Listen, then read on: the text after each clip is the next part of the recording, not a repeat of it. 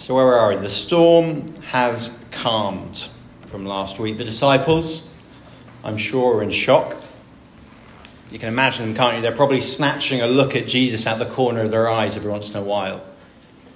Who is this man that even the winds and the waves obey him?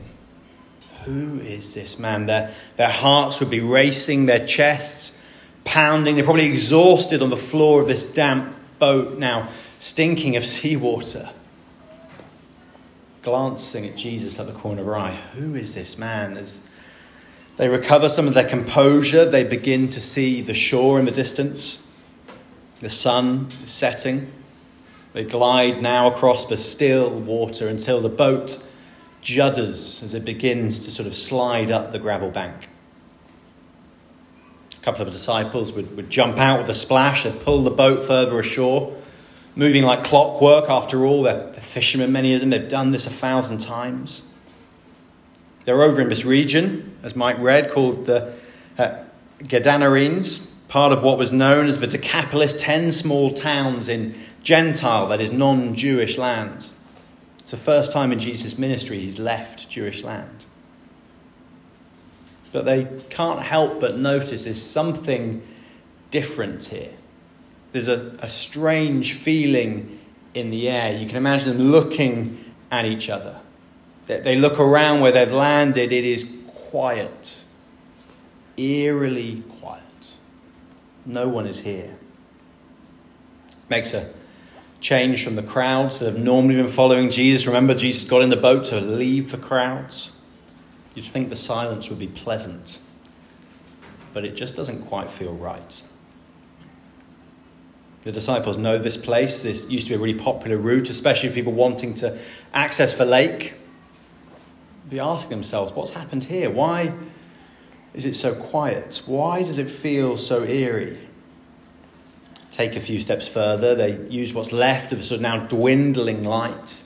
Evening has come. And the only noise they can hear is their hearts beating and their feet scraping on the shingle. As they move forward, large, shadowy shapes begin to loom in front of them. They've seen these things before, but never has it felt so sinister, cold, dark tombs. Suddenly, two creatures slink from the shadows, from among the graves, and they're coming towards the group. And as they get closer and closer, there's an uncomfortable feeling in the air. None of the disciples could describe it. They're close enough now that they can see uh, these faces and their bodies. Two men, naked, unkempt, their bodies covered in rips where they have shredded them with stones. Disciples look at the faces of the men and they realize what this feeling is they couldn't put their finger on. It's evil. They are face to face with evil. These aren't ordinary human men. Disciples then look to Jesus their, their pulses through the roof, eyes wide open. But just like the storm, Jesus shows no sign of fear. He's not surprised at all. It's almost as if this is the very reason they'd crossed the lake. It was all for this moment. It's obvious now why this place is so quiet. No one wants to come near them. This place near the tombs, this place of death, not whilst these two men are here. These men are demon possessed, under the control of demonic power, powerful evil forces, enemies of Jesus, enemies of God. And for some time, we know they've been terrorizing the road, terrorizing this area, and anyone who would come by. Beating, killing, fighting. The villagers all knew this was an absolute no go area. And now these dangerous, evil, powerful men are walking towards the group. But the two demonized men don't even look at the disciples. They're concerned by nothing and no one apart from Jesus. Make a beeline for Jesus, look straight at him, and shriek, What do you want with us, Son of God? It's a squeal. That the word Matthew uses is like the word he describes for a croak of a raven, a horrible, shrill sound. What do you want with us, Son of God? They know who he is. They know he's the Son of God. They know instantly who he is. And they know his power and his goodness. And they know he's going to defeat evil one day. All evil, evil like them. And we see it, don't they? They beg him, they plead him. Jesus, we know who you are. Don't destroy us, not yet. Send us away, but don't destroy us. They're frantic. They're screaming, Jesus, let us go. We'll leave these men alone. We beg you. Nearby, there's some pigs. Let us go to the pigs. We beg you. Send us into the pigs. Jesus calmly stands there and says one word Go. And the demons came out of the men into the pigs, and the pigs entered such a frenzy. We hear in Mark's Gospel over 2,000 of them, such a frenzy, they stampede down the bank and into the lake to drown. And the demons have gone. They've not just transferred from the men to the pigs, they're totally destroyed. And if we were there, I'm sure we could sense a sort of relief. The air fresher. The night somehow seems brighter. The tomb's less imposing. And now, two ordinary men in their right minds again. Men who've been set free from the bonds of evil. Men whom Jesus has saved from darkness. Who've been transformed. Stand before the disciples. Jesus saved them from the tombs. He saved them from darkness, from evil. They're free. They can live. They can be with people again. They won't be rejected. Jesus has saved them. That's the first part of our story. We're going to zoom in today on three, well, four actually, characters or groups of people. We're going to look at Jesus. We're then going to look uh, at the villagers before we look at the men and finally the pigs. Firstly, let's look at Jesus. Jesus, the unstoppable Son of God. Remember what Matthew's doing here. If it's the first time you've been with us in this series, what Matthew's doing here in Matthew 8 and 9 is he's uh, compiled these stories. He's compiled these uh, stories to demonstrate the authority of Jesus. We have the Sermon on the Mount, chapters 5 to 7. We've seen his authoritative teaching of Jesus. And now we get shown his authority. We've seen his authority over sickness and disease. We've seen it in how he challenges the scribes and the teachers. We've seen it just last week in how he calmed the storm with a word, his authority over nature. And now we see here again his authority over evil. And again and again, uh, we're seeing what C.S. Lewis once said that Jesus is either mad, bad, or God. You can't ever just say he was a good moral teacher. You can't read the story and just think he's, he's somebody relatively calm and nice who said nice things and moral teaching. We see instead a man with total authority and here over the forces of evil. Now, um, I don't know where you've been, but in our culture, demon possession is not massively common. Um, definitely exists in the world today, but it's not massively common in our culture. But uh, as we've been trying to do in this series, let's have the discipline of putting ourselves there. It's what I tried to do just then by taking us into the story of, of looking and listening to Jesus, of seeing what he's done, and reminding ourselves that this actually happened. Because whilst demon possession is not massively common, the devil very much is real and active. Behind all disorder and violence in the world is the devil. Uh, and as we see here, with one word, Jesus is able to cast it out, able to powerfully overthrow the seemingly really significant power which was had over these men.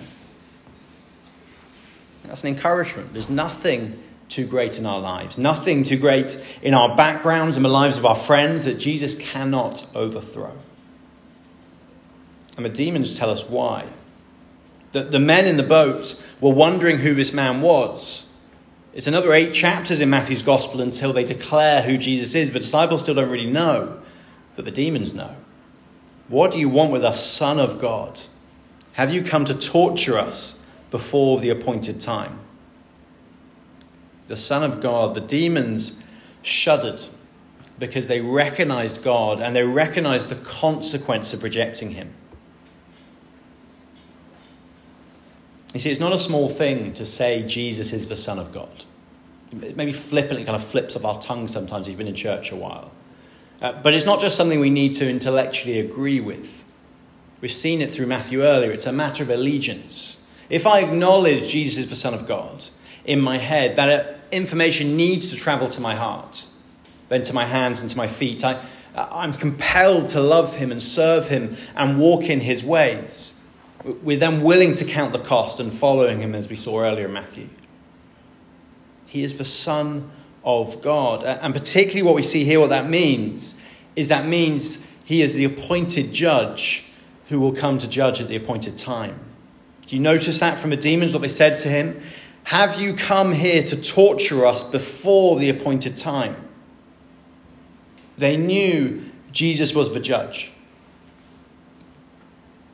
This is the fullest meaning of the term Son of God. Jesus then judges them. He judges them by sending them to the pigs to drown. With one word, they're judged. And it, it's blunt, but we need to be frank, we need to be clear here in Matthew's gospel. Jesus will one day judge. All of us in this room will stand before Jesus for right and true judge, the Son of God. Paul says in 2 Corinthians, we must all appear before the judgment seat of Christ so that each of us may receive what is due us for the things done while in the body, whether good or bad.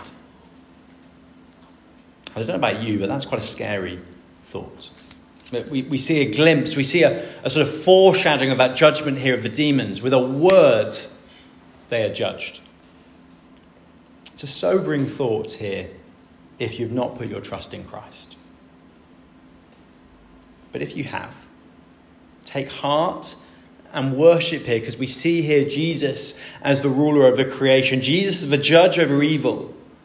But we also see Jesus as the God who saves people. We've seen that throughout our time in Matthew 8, haven't we? Our Lord saves the leper, He saves the woman, He saves the slave, and many other from their illnesses. He's just saved the disciples from drowning. He saves the demon possessed men from their demons. Jesus again and again is showing himself to be the Saviour. And where do we primarily see this? We're looking forward to this in Matthew. We see this on the cross, which amazingly he chooses to stay on for our sake. Think about this in light of Matthew 8. As I was thinking about it and praying on it. Think of the power and the authority we've seen in Matthew 8. With a word, he can calm a storm. With a word, he can cast out demons. With a word, he can heal these men. And yet, when it comes to the cross, Jesus healed people with a word, calmed a storm with a word, cast out a demon with a word, chooses not to exercise that power on the cross. He chooses to die. He chooses to save us from our sin, to take the punishment we deserve for our rejection. This is the beauty of Christ. 1 John 3 says the reason the Son of God appeared was to destroy the works of the devil. With a glimpse of it here, we see it fully on the cross.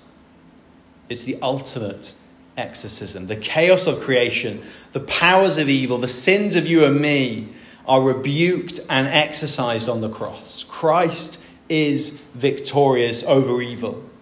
The evils of sickness, the evils of sin, the evils of death, the evil of hell so the challenge is as we look at Jesus here, if you're not in Christ, turn to him. And if you are in Christ, worship him. Take him seriously. Take Satan seriously. Yes. Take evil seriously. He longs to distract us. He longs to destroy us and to turn us away. We read a few years ago the Screwtape Letters. It's brilliant and sobering. Take Jesus more seriously. He is due our worship. He's due our allegiance.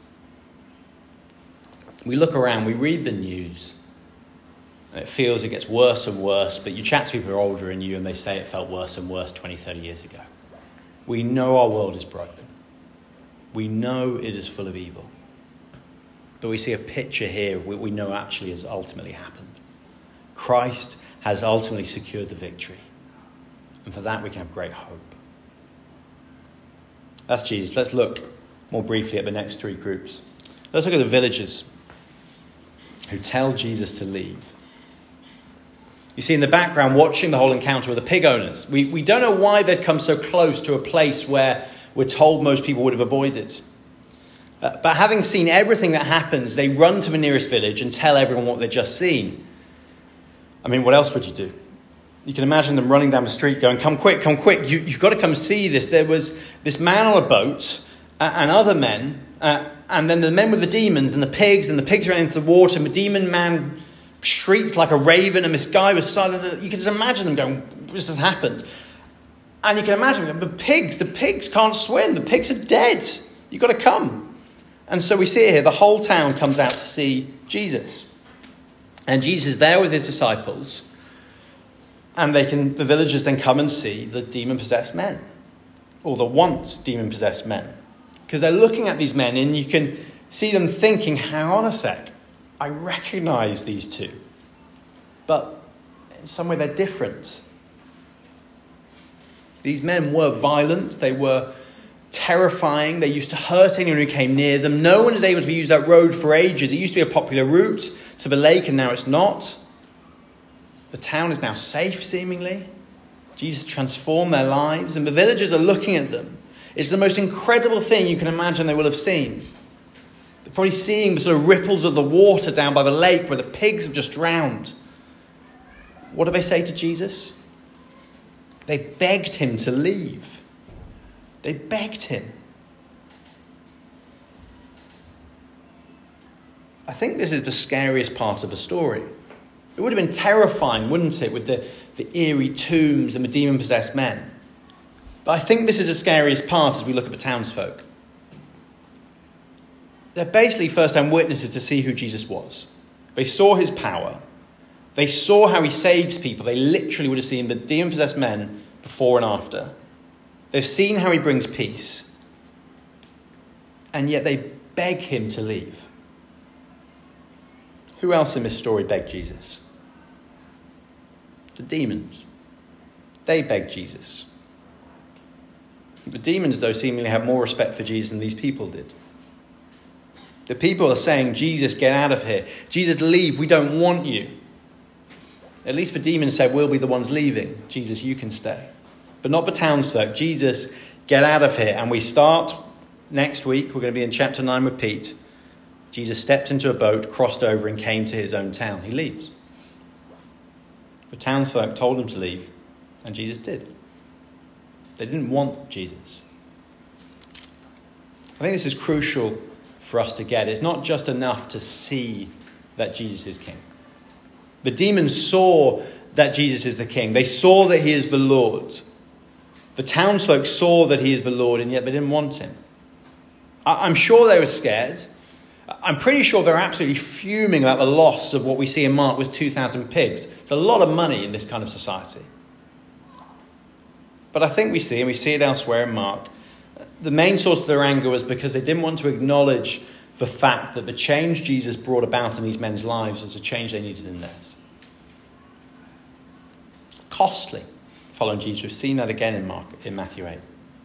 So here's a challenge, and maybe it's a challenge especially to those people who maybe come to town church most weeks who are looking at Jesus but yet haven't fully put their trust in him.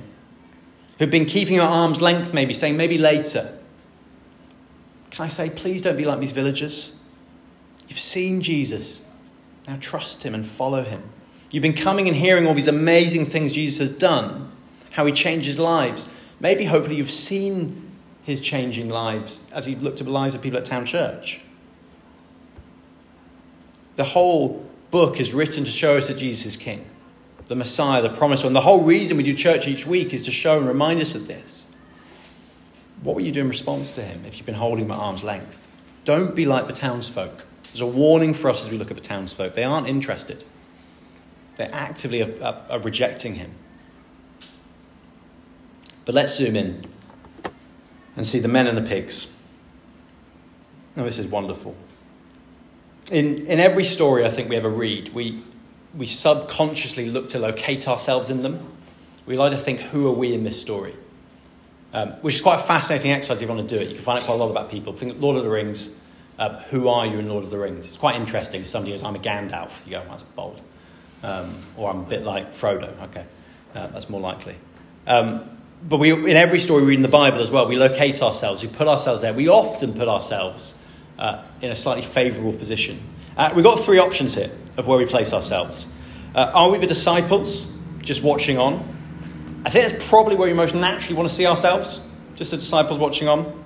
Uh, that's fine. Um, as I'm said, there's a challenge to make sure we're not the villagers. Maybe you are the villagers. In that case, hear my warning. Hear Christ's warning here. Uh, but I want to say, uh, and it'll hurt as I say it, and you can know where I'm getting on this. I want to say we should probably identify with most the demon possessed men. Uh, We've probably read this story and gone, thank God I'm not remotely like these men. I've got my clothes on, it's good. Uh, I'm able to reason. No one has, has, tied me up or needs to have me tied up. I'm not demon possessed. I'm not being kicked out of home and living in a tomb. The Bible does not say that the human condition of men and women is that we are by nature demon possessed.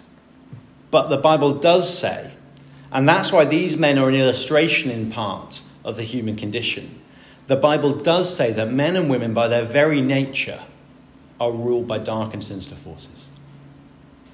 Paul in Ephesians 2 describes to us the life of every man and woman outside of Christ. It says, As for you, you were dead in your transgressions and sins, in which you used to live when you followed the ways of the world and of the ruler of the kingdom of the air, the Spirit who is now at work in those who are disobedient.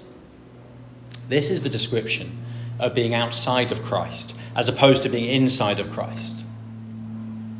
Now, let, let me ground this for us here. Um, if what we think is a normal Christian experience is not grounded by the Bible, then we may describe a sort of story of coming to follow Jesus like this. We'd say, well, I'm a fairly good person. I've been that most of my life, um, but I just needed to add some religion to my life. Um, I, so I came to church. I, I, like church. I like the people there. I like the food before and after. Um, the children's work was super. The, the preaching, so so, a bit heavy sometimes. Uh, but basically, there came to be a time when I decided it was time to get a bit more serious about religion. That, that could be a description if we don't ground it in the Bible. But when we look at Ephesians and we look at this picture here, we see that outside of Christ, you are a dead man or a dead woman.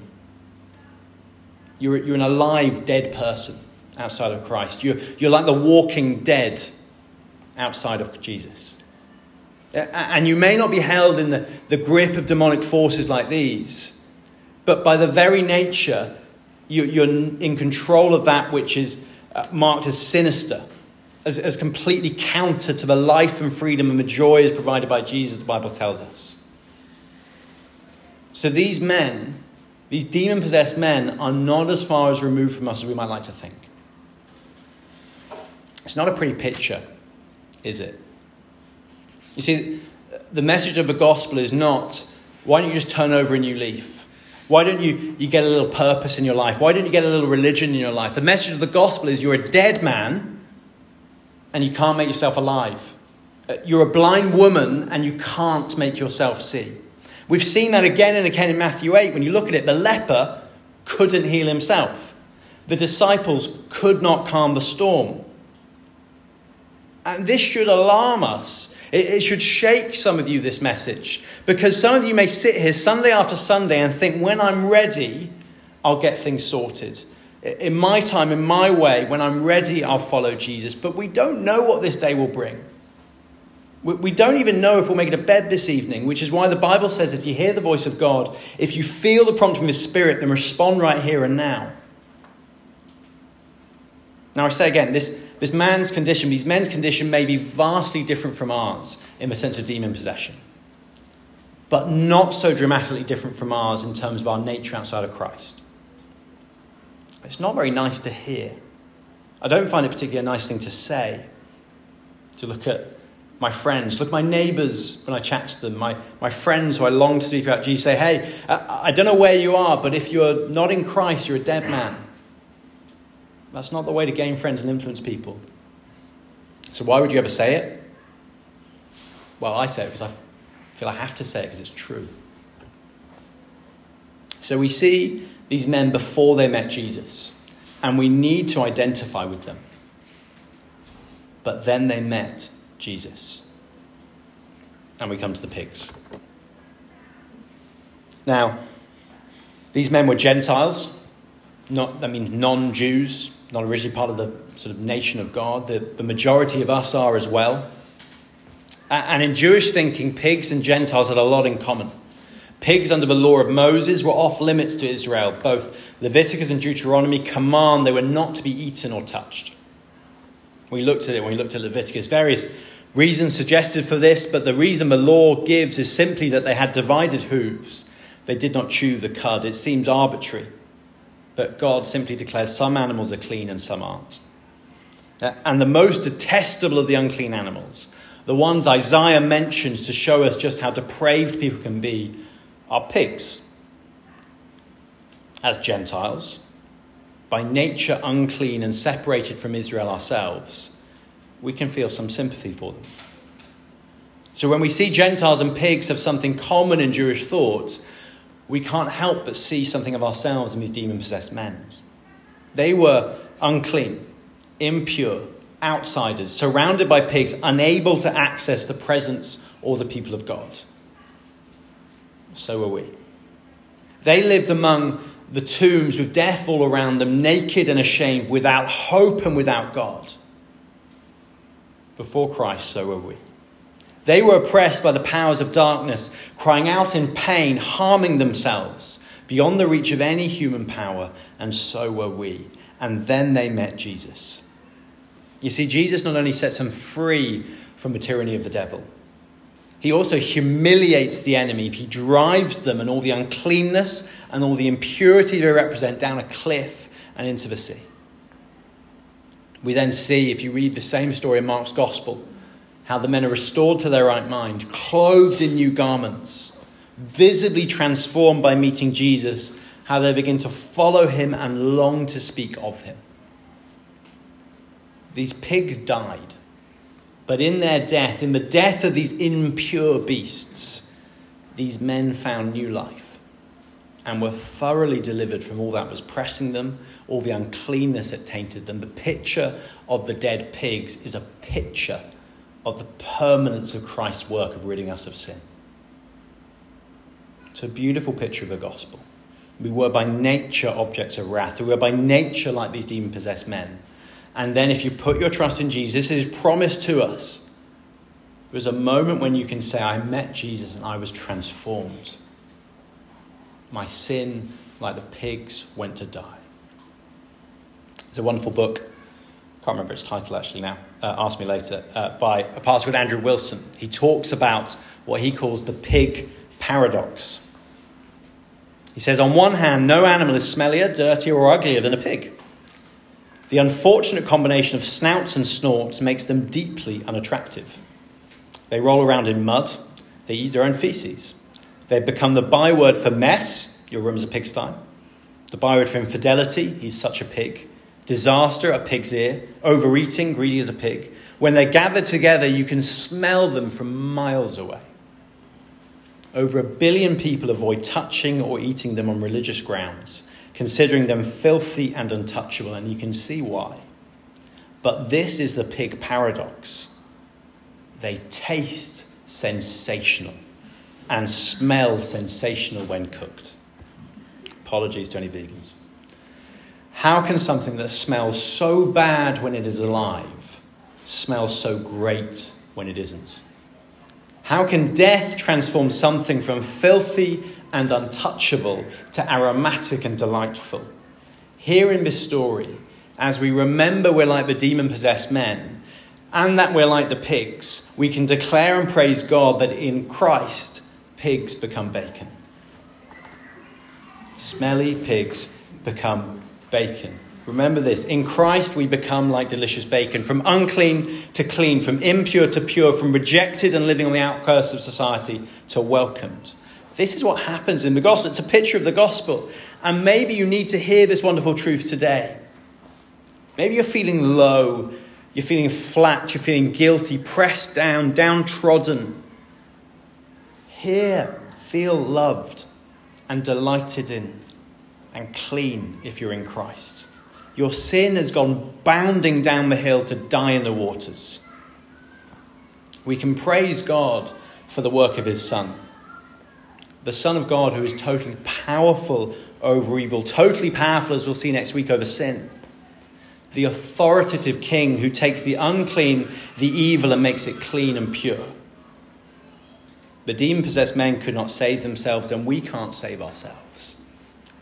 But Jesus made it possible. He's turned stinking, filthy, dirty pigs into delicious bacon. And all we need to do for that to be the case is to trust Him, ask His forgiveness, and we'll be known as His delighted children. Praise God.